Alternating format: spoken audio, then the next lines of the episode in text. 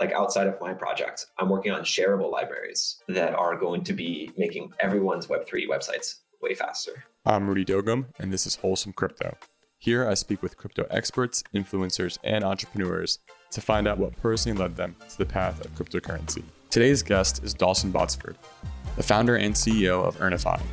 It's impossible to keep track of what's going on in the crypto world alone, and Earnify is helping people find airdrops that they might have missed out on. Welcome, Dawson Botsford, to the Wholesome Crypto Podcast. Thank you so much for joining me here today. Yeah, thanks for having me, Rudy. Yeah, and I'm glad to have you here. I mean, you've created an awesome application uh, called Earnify where people can type in their ETH address to quickly just see what airdrops they've missed on. I've used that myself, so thank you. It's helped me. But before we get into why you've created it and how you've created it, and even how you got into crypto, I want to know what you were doing before even hearing about the word Bitcoin or Ethereum? Yeah, before hearing about Bitcoin, we're going back a long time. Um, so I heard about Bitcoin first in 2014. I got into it pretty early uh, while I was still like a poor college kid. So I'm definitely not one of those Bitcoin millionaires. uh, but I did hear about it in college. And so yeah, before Bitcoin, I was uh, I was into like startups in computer science, but I definitely was not an early adopter. Gotcha. That's yeah, a, so, that's the same for me. Like I just heard about it, but I didn't get into it.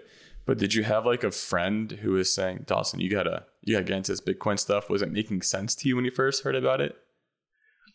Yeah, I'm trying to think of whether I was confused or not when I first heard about it, and I don't think I was.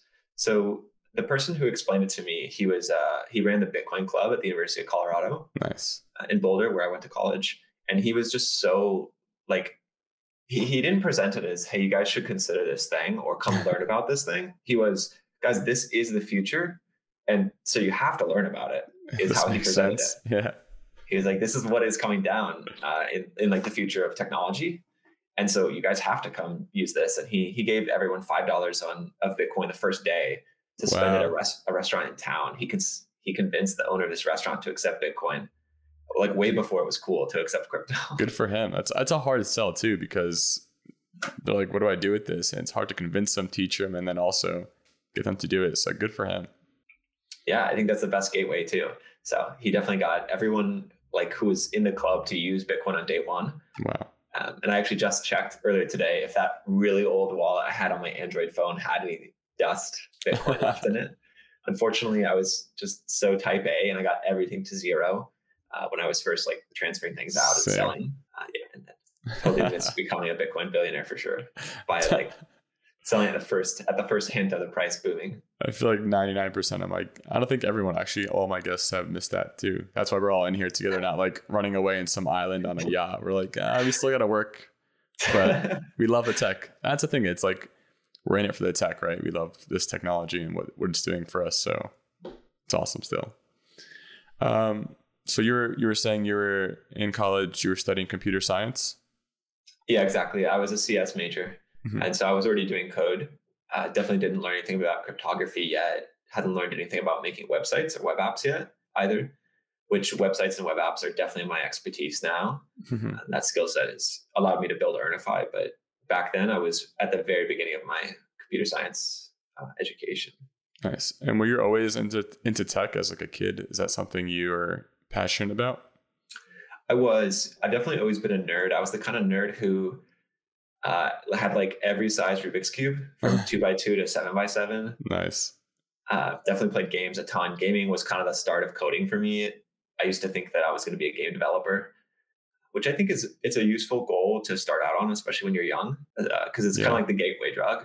Of, it's like how Bitcoin's the gateway drug into the rest of crypto as well. Exactly. Yeah, I mean, I can totally relate to that because yeah, gaming was my thing. I also thought I wanted to build games or do something on the internet at least. But yeah, here I am doing podcasts. And do you still game? I don't anymore. I got like I don't. For me, the gaming, the whole point of gaming was to have all my friends over, play some N64 or play some PlayStation 2 and like just shit talk to each other and like play. Especially like Super Smash Brothers, that was like the best game, but not anymore. Yeah, I, I don't I don't want to I don't know something about talking something about having my friend next to me and like fighting that way. It's a lot more fun than uh just remote. Yeah, I understand that because I hard quit uh, I hard quit video games at the end of high school, right around this college time where I uh, I was like, okay, to actually learn this stuff and learn how to code, I need to be more focused on it. And uh, gaming fell to the side for sure. Mm-hmm. Hopefully, there's a resurgence with play to earn gaming for me in the future. What were your uh, like first apps or programs you were developing? Yeah, the first thing I ever made was in middle school. Uh, there's a guy on the school bus, one of my friends in my neighborhood, who he was like a gigabrain for sure. I'm surprised he's not like leading Ethereum development at this point. Wow. Uh, I don't think he's gotten the crypto pill yet, but he was a really good programmer just in middle school, even. And he showed me that I could do a couple things with my TI calculator. So this was like the Texas Instrument graphing calculators. Uh, this is actually the origin story I found out for a lot of developers uh, within like my age range, because that actually had a full programming language. It was uh, Basic. Basic is the name of the language. And with that, you could create programs to cheat in class. You could create programs to like run geometry functions. Uh, so I made like this master geometry one that was like mm-hmm. everything we learned in seventh grade geometry. And it was it was devious because you could easily share the same way. Yeah. You just plug in a USB C or whatever it was back then. Uh, I wish it wasn't. I wish schools were like, wow, we should really support your creativity, not like shame you for like doing something bad. But it's like you're still you're learning geometry, but it's so boring. You have to like challenge yourself a little bit harder by cheating. yeah, no, spot on. The cheating part was trying to be like under the table for sure. And actually, I've always been quite a rule follower. So I was not the one cheating, but I think 95% of the people who got the program from either my my calculator or my friends' calculators, they definitely used it. And when the ACT SAT came around and I heard of people using it then, I was uh, like, I was scared. I was That's like, dangerous. Yeah. I've created a monster.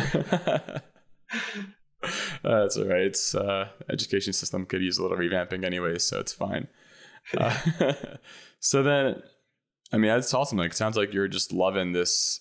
You're just loving tech and you're loving programming and developing at an early age, and it's definitely paid off now.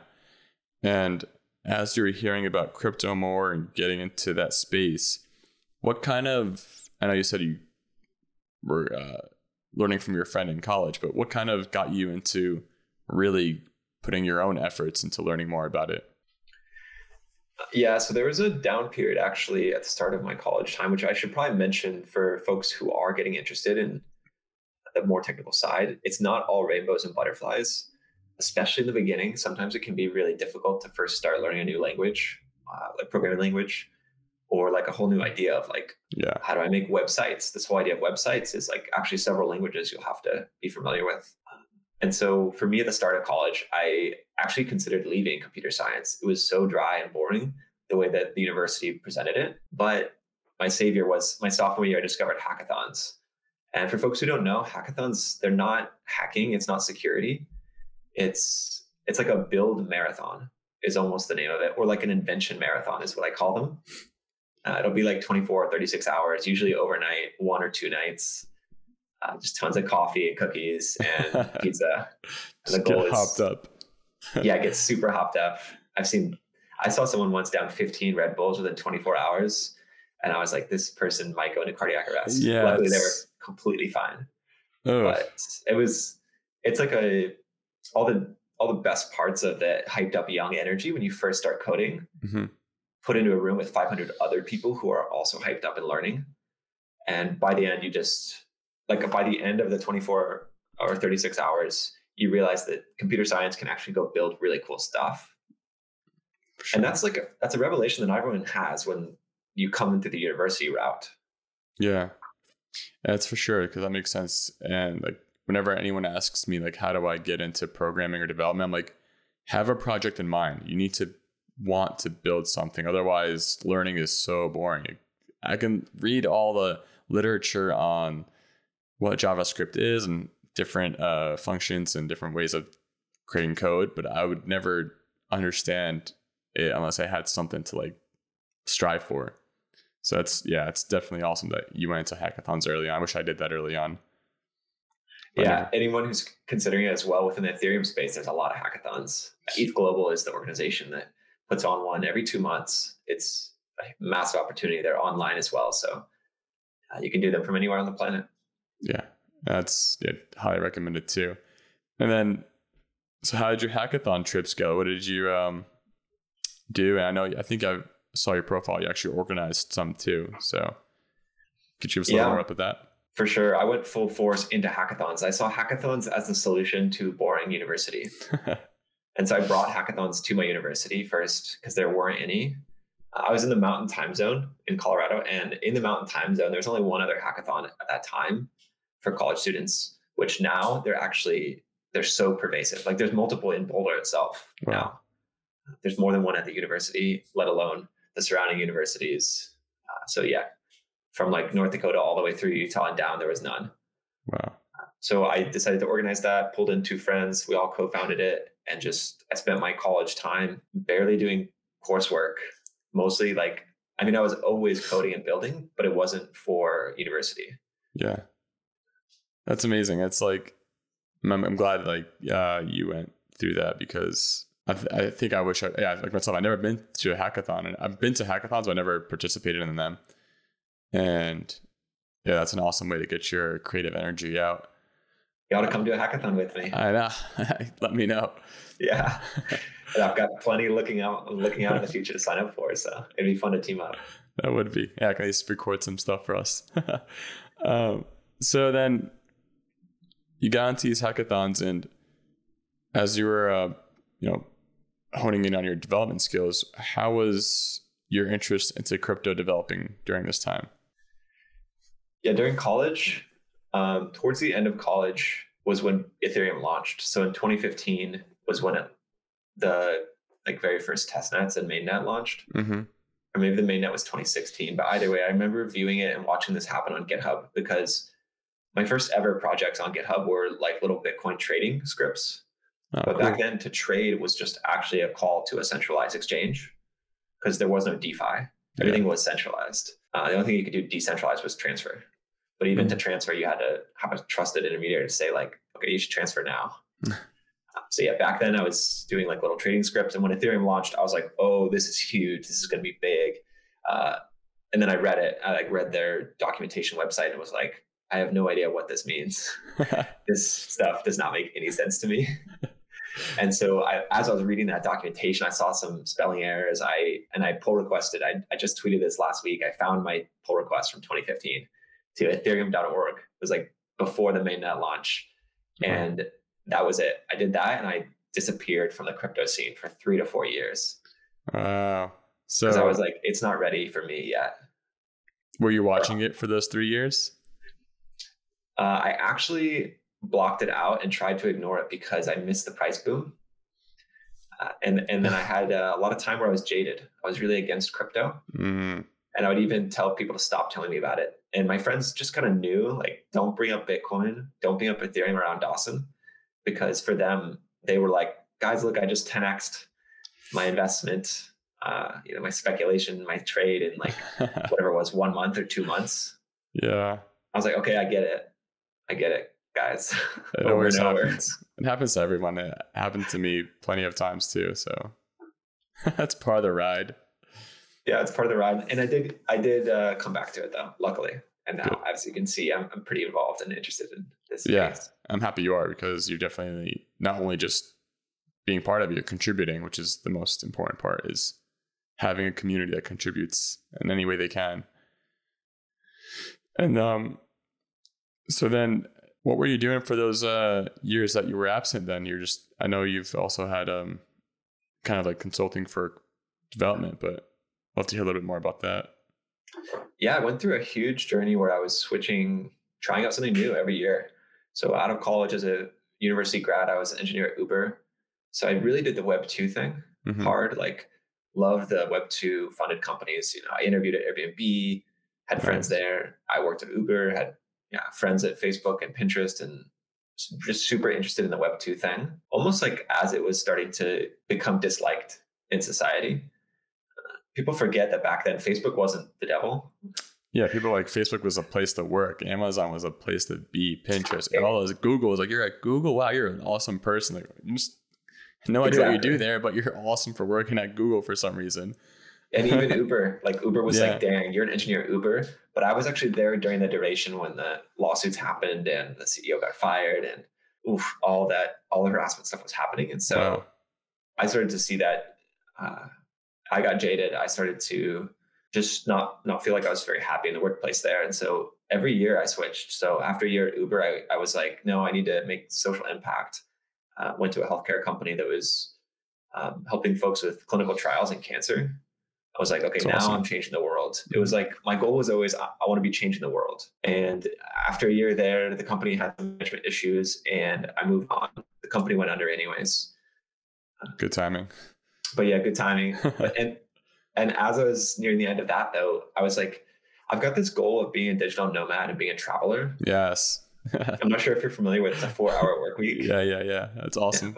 For anyone who's who like this is idea interests you, that is the Bible, that book. So I had read the four hour work week for like the third time. And then I was like, this is actually my goal. I've been putting it off and I feel like I'm wondering whether I'll ever be this kind of person, uh, the, the kind of person who can go travel and be like uh, without a home hmm for the fun of it though, for the like by choice.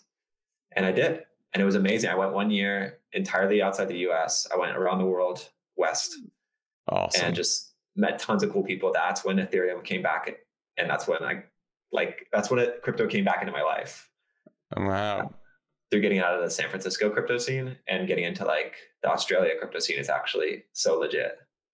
That's. I mean, I wish I can experience that. 'cause That's sounds amazing. So then, I guess were you like stumbling upon it because of just the, of course, developers, programmers, they they're gonna speak into crypto at one point or another, and I guess that's what you kind of were attracted to. So while you were traveling, was it just kind of like, oh, more people are talking about crypto? Let me look back into it.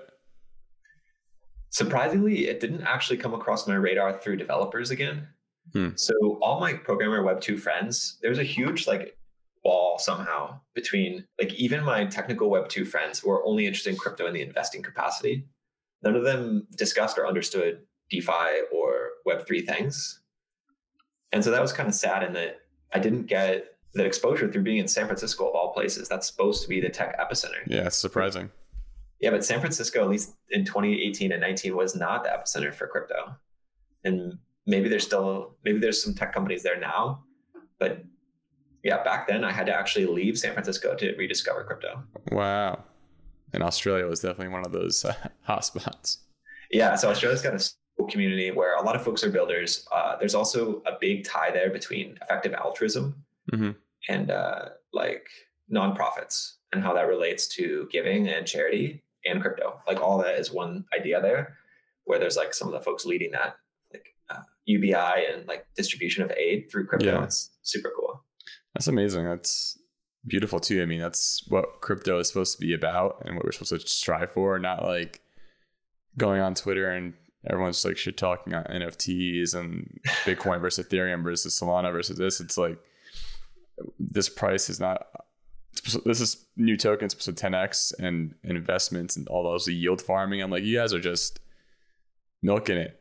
And I mean, we're humans. Humans are going to find ways to take advantage for what they need, for whatever they need for themselves. So it is what it is. But as a community, I think Ethereum is doing a great job reinforcing public goods, helping each other, and incentivizing those. So I'm glad that I'm glad that's there.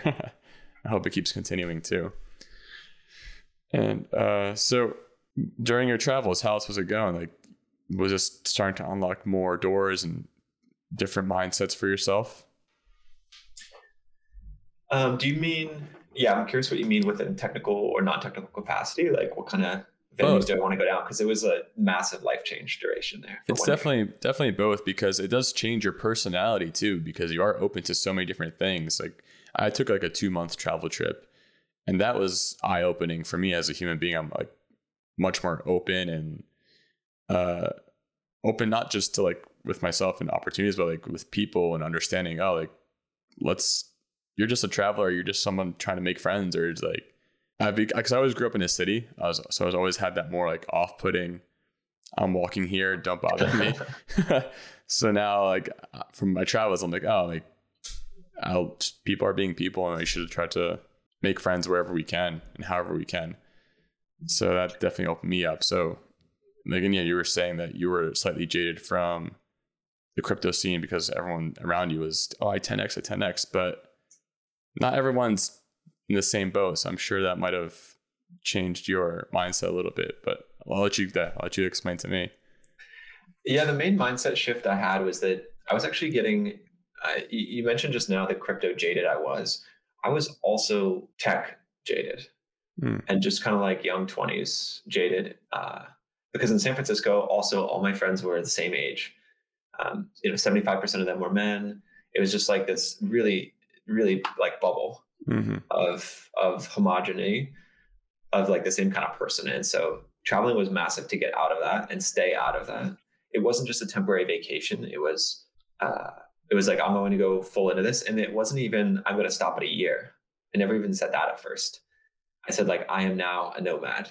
It's awesome. And when I left my place, I was like, this is it. Um, so I rediscovered and and found like other joys with my life as well outside of tech. I became a yoga teacher. I took off completely uh, from coding for two years, uh, two months, and yeah, it was it's 200 hours of training to do that. So it's like one month full time. Mm-hmm. Are you also a yogi by chance? Uh, my fiance is a yoga teacher, and she has her own yoga business. So Oh, incredible! I can definitely connect so I'm sure you, you later. A bit too. yeah, yeah, definitely. I, I mean, I, as much as I can, but it's fun. Yeah. So I discovered like taking care of my body and health is, is something that's super critical to me. Nice. And that I'd have to like find that passion and pursue that passion on my own because other folks around me within the technical space, especially, are not going to be the ones to push me uh, to like to like push me harder in those areas. So I have to find that from within and then be self disciplined because I was alone and traveling all the time. So wow. uh, like I had to find my own gyms or find my own space to do yoga as I traveled, and I stayed super consistent for that whole year while I was all over the place. That's amazing, and that's absolutely right because like you're saying at the hackathons and the tech industry, especially what you're saying, like the the industry has like mostly males who are geared towards programming and tech and the digital life. They completely let go of their physical life. You can't drink 15 Red Bulls at a, at a hackathon. You should not do that. like I know you love that stuff, but it's also there is a there's got to be a, some type of balance between mental health, physical health, and digital health. Because we're becoming into a world where it's so intertwined. You can't I can't go anywhere without internet. It's hard because you you just you might get lost or you need to translate something. It's it's it's so part of our everyday lives but it's also destructive too if you are falling into the traps of uh, different social media algorithms. Yeah, like I definitely learned that myself while doing this as well. That having less is better and not mm-hmm. rely on those things. So I stayed with my laptop and phone, but I actually traveled with a 45 liter carry on for six months as well. That was all that I owned, which for folks that don't know, that's the max size of a carry on. So it's mm-hmm. like that was everything I had, and that was an incredible experience. I recommend everyone do that if you can. Yeah, that's amazing. It like really changes your life when you're like, oh, this shirt looks interesting, but actually I don't have space, or this these shorts, these shoes, like nothing. You have space for nothing else unless you get rid of something. And it feels good to have less sometimes. A lot yeah. of times. Because then you make more. I feel like you make more memories and you connect with people better when stuff's out of the way. Mm-hmm. Yeah, that's absolutely. It gives you more mobility too. You don't feel stuck. I love that. So, so now that you're traveling, you're you're coming back to America. What's what's going on through your head in terms of uh, building, you know, getting some type of income and renaming yourself?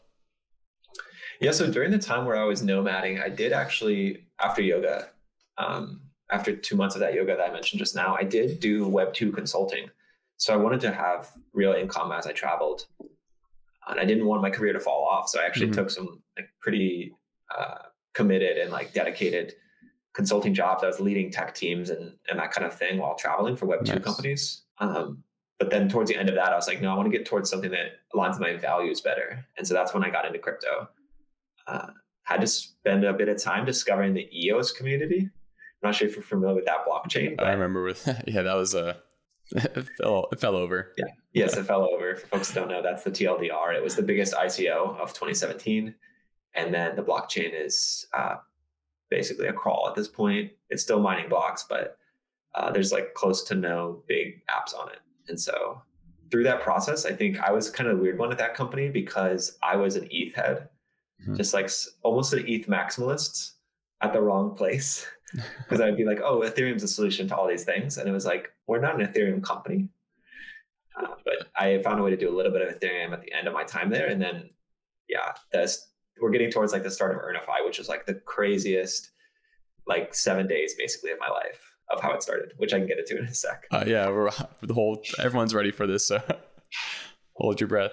I'll make you hold your breath while I take a sip of water.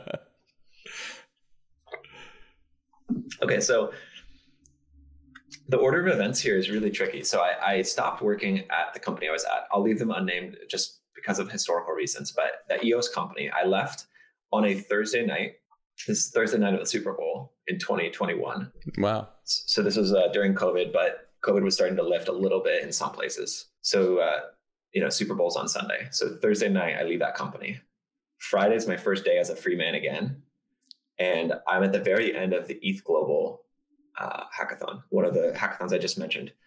Uh, theirs are a month long, but I was at the very last two days of it. And I had been lazy and didn't even start my project. But I'd been thinking about it. I was like, airdrops are pretty important. Airdrops need to be checked. Um, I'll go into airdrops in just a sec. But basically, I was like, I need I need a way to check my addresses for airdrops. Mm-hmm. So I was like, why don't I compile a list of all the top airdrops and just make a search input, a text box, you yeah. put in your address and it searches you. And I could do it in a tenth of a second because I know the right web techniques for this. And back then there was only five airdrops uh, or six airdrops. So I put all six on a page. I submitted it. I did the entire project in 48 hours. And it wasn't even 48 hours nonstop. It was like I did the minimum choices around everything to make just an MVP to get it into the yeah. market and test it. And then Sunday night of the Super Bowl, I submitted it and made a really viral tweet. Like I was not a big deal. I was 200 followers on Twitter at this point, and my my like tweet with the screenshot and GIF, there was confetti falling of like these are all your unclaimed airdrops. It just went insane. It has over a thousand likes now. Nice. It's got a bunch of retweets, and that was the start.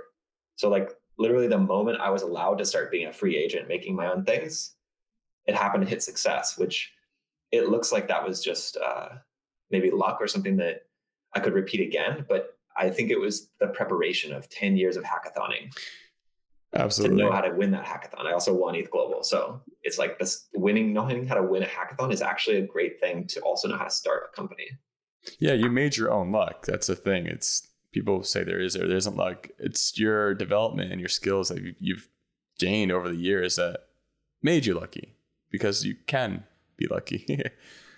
yeah, it's a great point of view. I think it's Tim Ferriss who says, uh, like, what we should be doing is trying to increase the surface area for luck to land on. Yeah. Because luck lands at the same rate for everyone.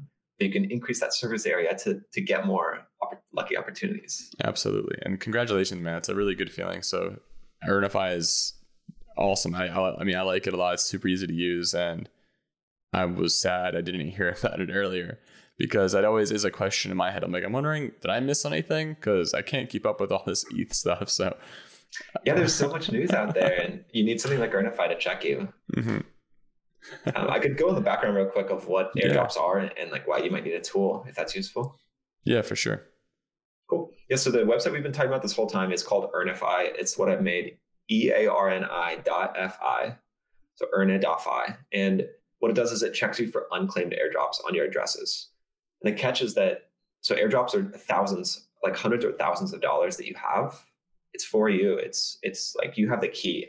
Just having your address is the key, uh, but the lock is just out there. And to know about it, to know to go claim an airdrop, is something that you have to actually pay attention on Reddit and Twitter for, because Ethereum gas costs mean mm-hmm. that the projects don't send you the airdrop. They put you on a list, and you have to come to them. So coming to them and knowing to come to them used to be doable when there was five airdrops. But even then, some people didn't see that. This was back when there was just Uniswap and 1inch, uh, just a couple other small ones. But now with with all the co-op tokens and all the airdrops that are out there, there's over a thousand two hundred and fifty assets on Earnify that get checked, checks your address for them in under 10 seconds. And that's something that like computer science now allows us to just give you the answer. Wow. Is there something that you should go claim? How do you um, get the how do you how are you notified of these airdrops? How do you know they exist? Yeah, I get notified by doing the hard work so that you don't have to. Uh, Thank you. I watch Twitter, I watch Reddit. I have uh, really dedicated customers, like folks who use Earnify since the beginning, Wow. who I reward through kind of like an unofficial bounty program. Mhm. Um, and the reason I don't advertise this bounty program is because there's so much spam in the airdrop space. And there's another thing why you need something like Earnify.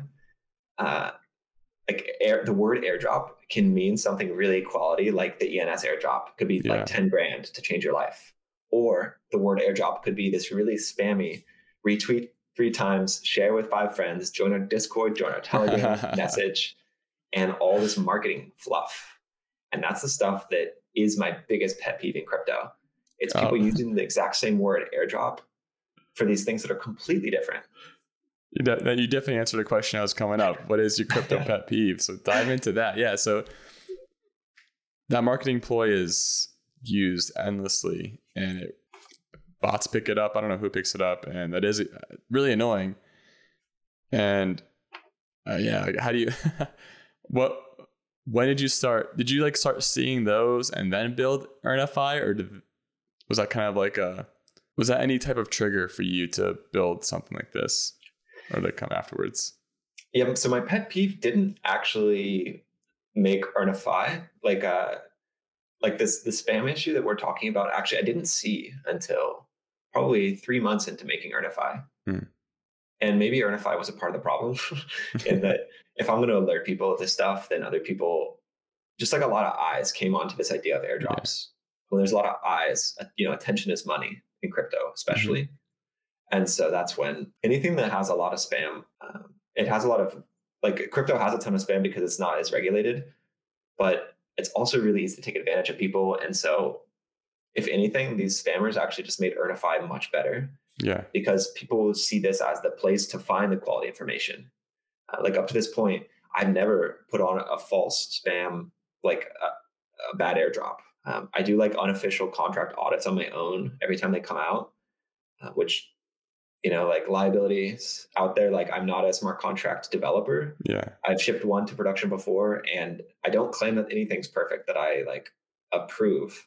But, but yeah, it's really important to have someone slightly technical at least glazing and like look glancing at these things to make sure that uh, you're not being taken advantage of. hmm And the rise of POAPs have been amazing too because they're an awesome way to claim some uh, rewards, and proof of attendance protocol. So it's also a fun way. I think I found a few for myself from ETH Denver because I was there, and that Okay. was awesome. Um, but is this is Earnify now your full time dedication? Do you have any other projects in line? Yeah, Earnify is definitely more than full time now for 14 months. Nice. uh, just past 14 months, so a year and a year and two months. Uh, but Earnify itself is like a conglomerate now of more than just the website you see. Uh, there's a really large open source push. I'm funding and paying for part-time developers even working on the open source code. Nice. Uh, and those open source projects are things I have extremely strong conviction of need to exist within crypto. Uh, and yeah, some of them are some of them. I, I can explain what they are and why the world needs them. Mhm. But yeah, my I say my work is probably 50-50 right now between the Earnify website and the Earnify like systems, and then the open source software. Nice. Yeah. And I'm, I feel like that's what I'm also really glad about Ethereum. It's the push for open source and how everything is open source. And if you want to use Ethereum, you're forced to be open source at a, for a certain amount. But I love that you're Yeah. pushing for that too, because that's needed. And I love to hear more about like what hopeful projects you have in mind that are, that are going to contribute or we can expect to see in this space. Yeah, the biggest thing that you can expect to see and already exists from Earnify is there's a JavaScript package I'm making called Essential ETH. Mhm. And what Essential ETH is, is it does what Ethers JS and Web3 JS do, but it does it in 10 times less code. And so to do it in less code is critical for Mhm. emerging markets and slow internet connections. Yeah. But even for people on fast internet connections, uh, Amazon did a research study recently. For every one second that their page loaded slower, 10% of people dropped off. So even Wow. one second makes a huge difference. That makes sense. I everything is so instantaneous now. It's hard to even imagine. Even like loading a movie on Netflix, it's instantaneous. It's it's if you look at the file size, it's probably a couple gigabytes, and if you wanted to download a couple gigabytes, it'd be a while, but the way they have the streaming and buffering and all that stuff, and same with YouTube, incredible. But sometimes their videos don't load, but their ads do, which is weird. yeah, your point there is really spot on. Like they have Netflix and YouTube have video coding developers, like uh, inventing first of their kind compression algorithms to bring stuff to you faster. And there is no one except for me that I know of working on making the Web3 bundles smaller for everyone out there. Like outside of my project, I'm working on shareable libraries. Wow. That are going to be making everyone's Web3 websites way faster. I'm excited for that because I'm not a strong developer, and that's something I would definitely need to help myself get into this space a little bit faster.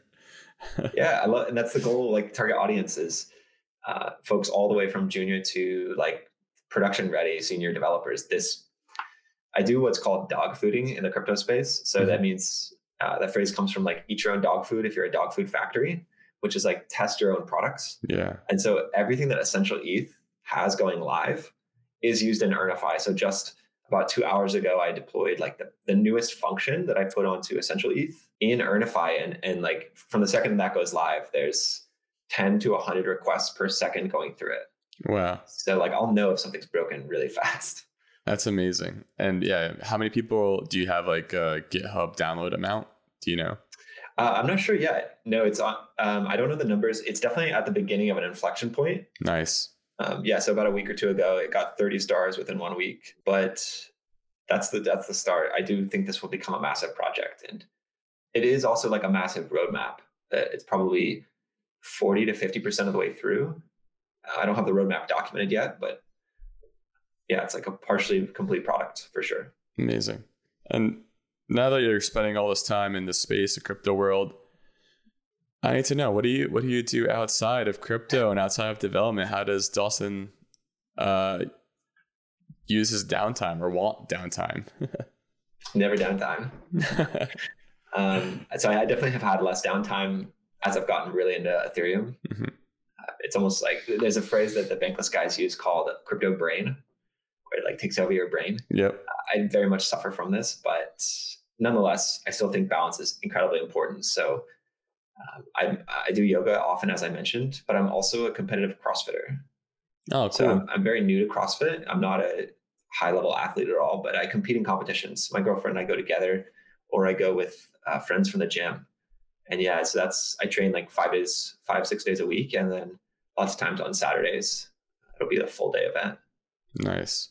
Yeah, I've heard of those events, and it's always like a great community. That's always the thing, right? It's like finding a great community that fits, that has like openness, like mindedness, but also diversity at the same time. Because you don't want everyone thinking exactly the same as you, but it's like the core values that are important, which is being open minded and inclusive. So I love that yeah, none of my CrossFit friends are techies, so it's definitely diverse in that way. Are you that uh, crypto guy for them? Oh yeah, I'm the crazy. Like sometimes at the start of class, I'll just explain this like really advanced concept, and they're like, "Please stop." That's how I am too, man. It's like I'm the crypto guy. Well, I was the crypto guy at my other job, and I'd have to explain to them like, "No, this is gonna be great. It's gonna be the future. Like, trust me, this is what's gonna solve." And they're like, "Okay." Sure, you go ahead and do that. We'll we'll stay here. I'm like, oh, yeah. Why, why don't you believe me? How much? We understand you. It's okay.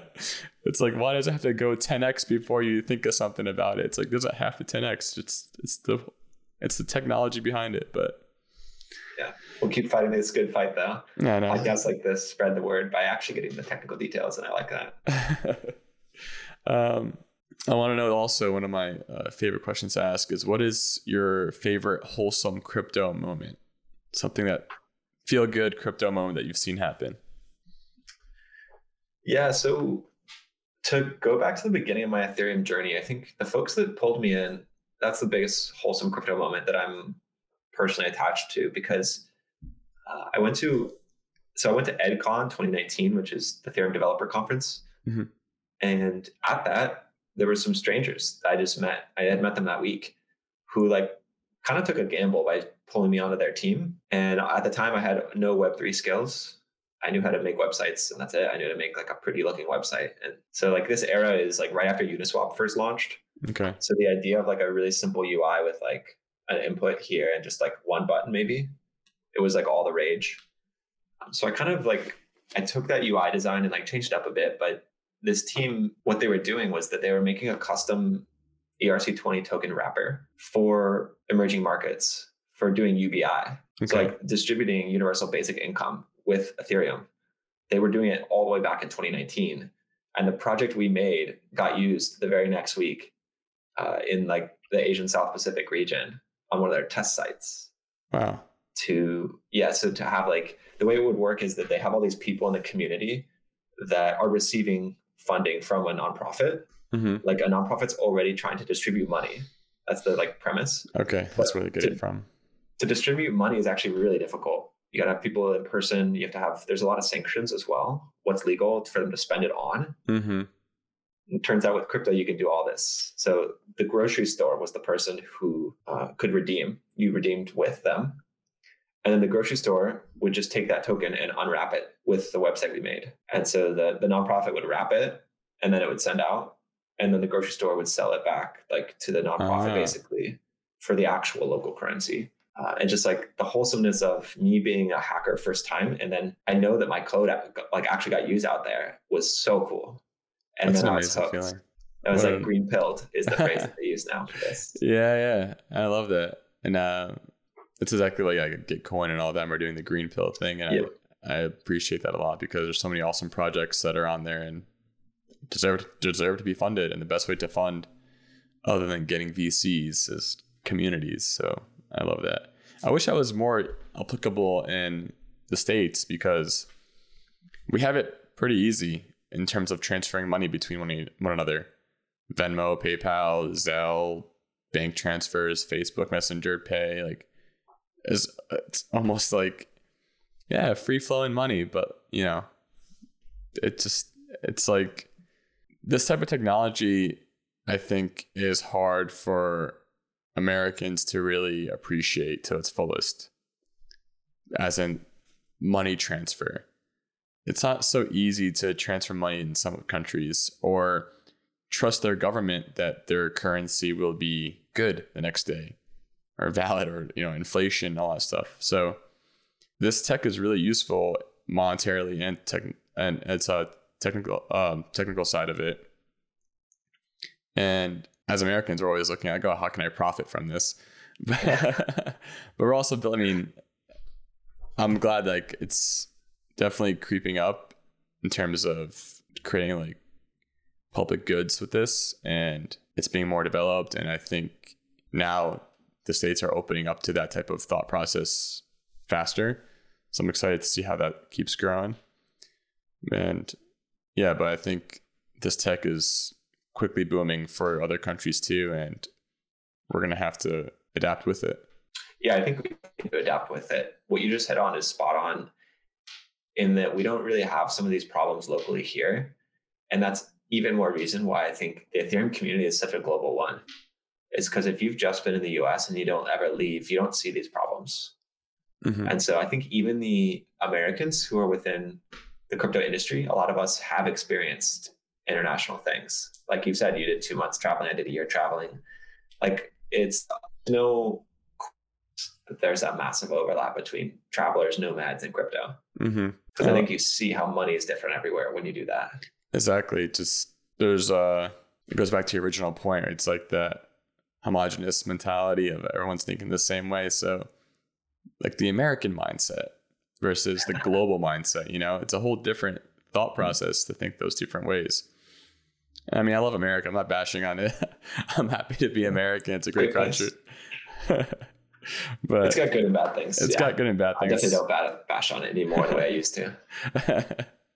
um, but it's just like a thought exercise for the listeners, you know? Uh, but yeah, I mean, thank you so much, Dawson, for sharing your story.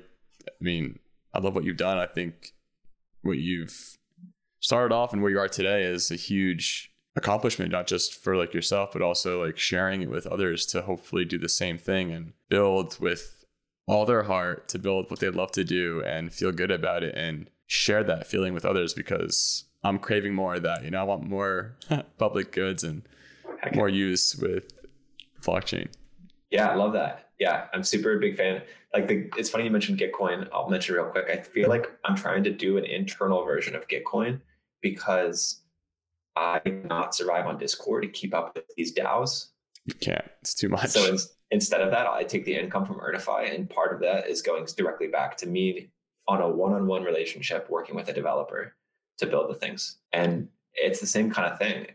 It came from a private good originally. Like Earnify is a paid, uh, for some visitors at least, it's a paid resource, but that's still going back to the community. And that's a story that I haven't gotten to tell until today. And so hopefully I can continue to tell that, that part of the story more in that uh, the premium subscription fees for Earnify are going to like going out back into the world. And these projects will definitely make a difference in the world. I have 100% conviction that Essential ETH will be a part of that story. I love that. That's amazing. Thank you so much for building Earnify. Thank you for sharing not just your knowledge and your skill sets and development, but also sharing the wealth you've gained from those skill sets, skill sets to give others a chance to keep building. And that's how a strong economy is created. And it is little by little. And it's definitely going to get recognized. And I'm excited to keep watching you do your thing.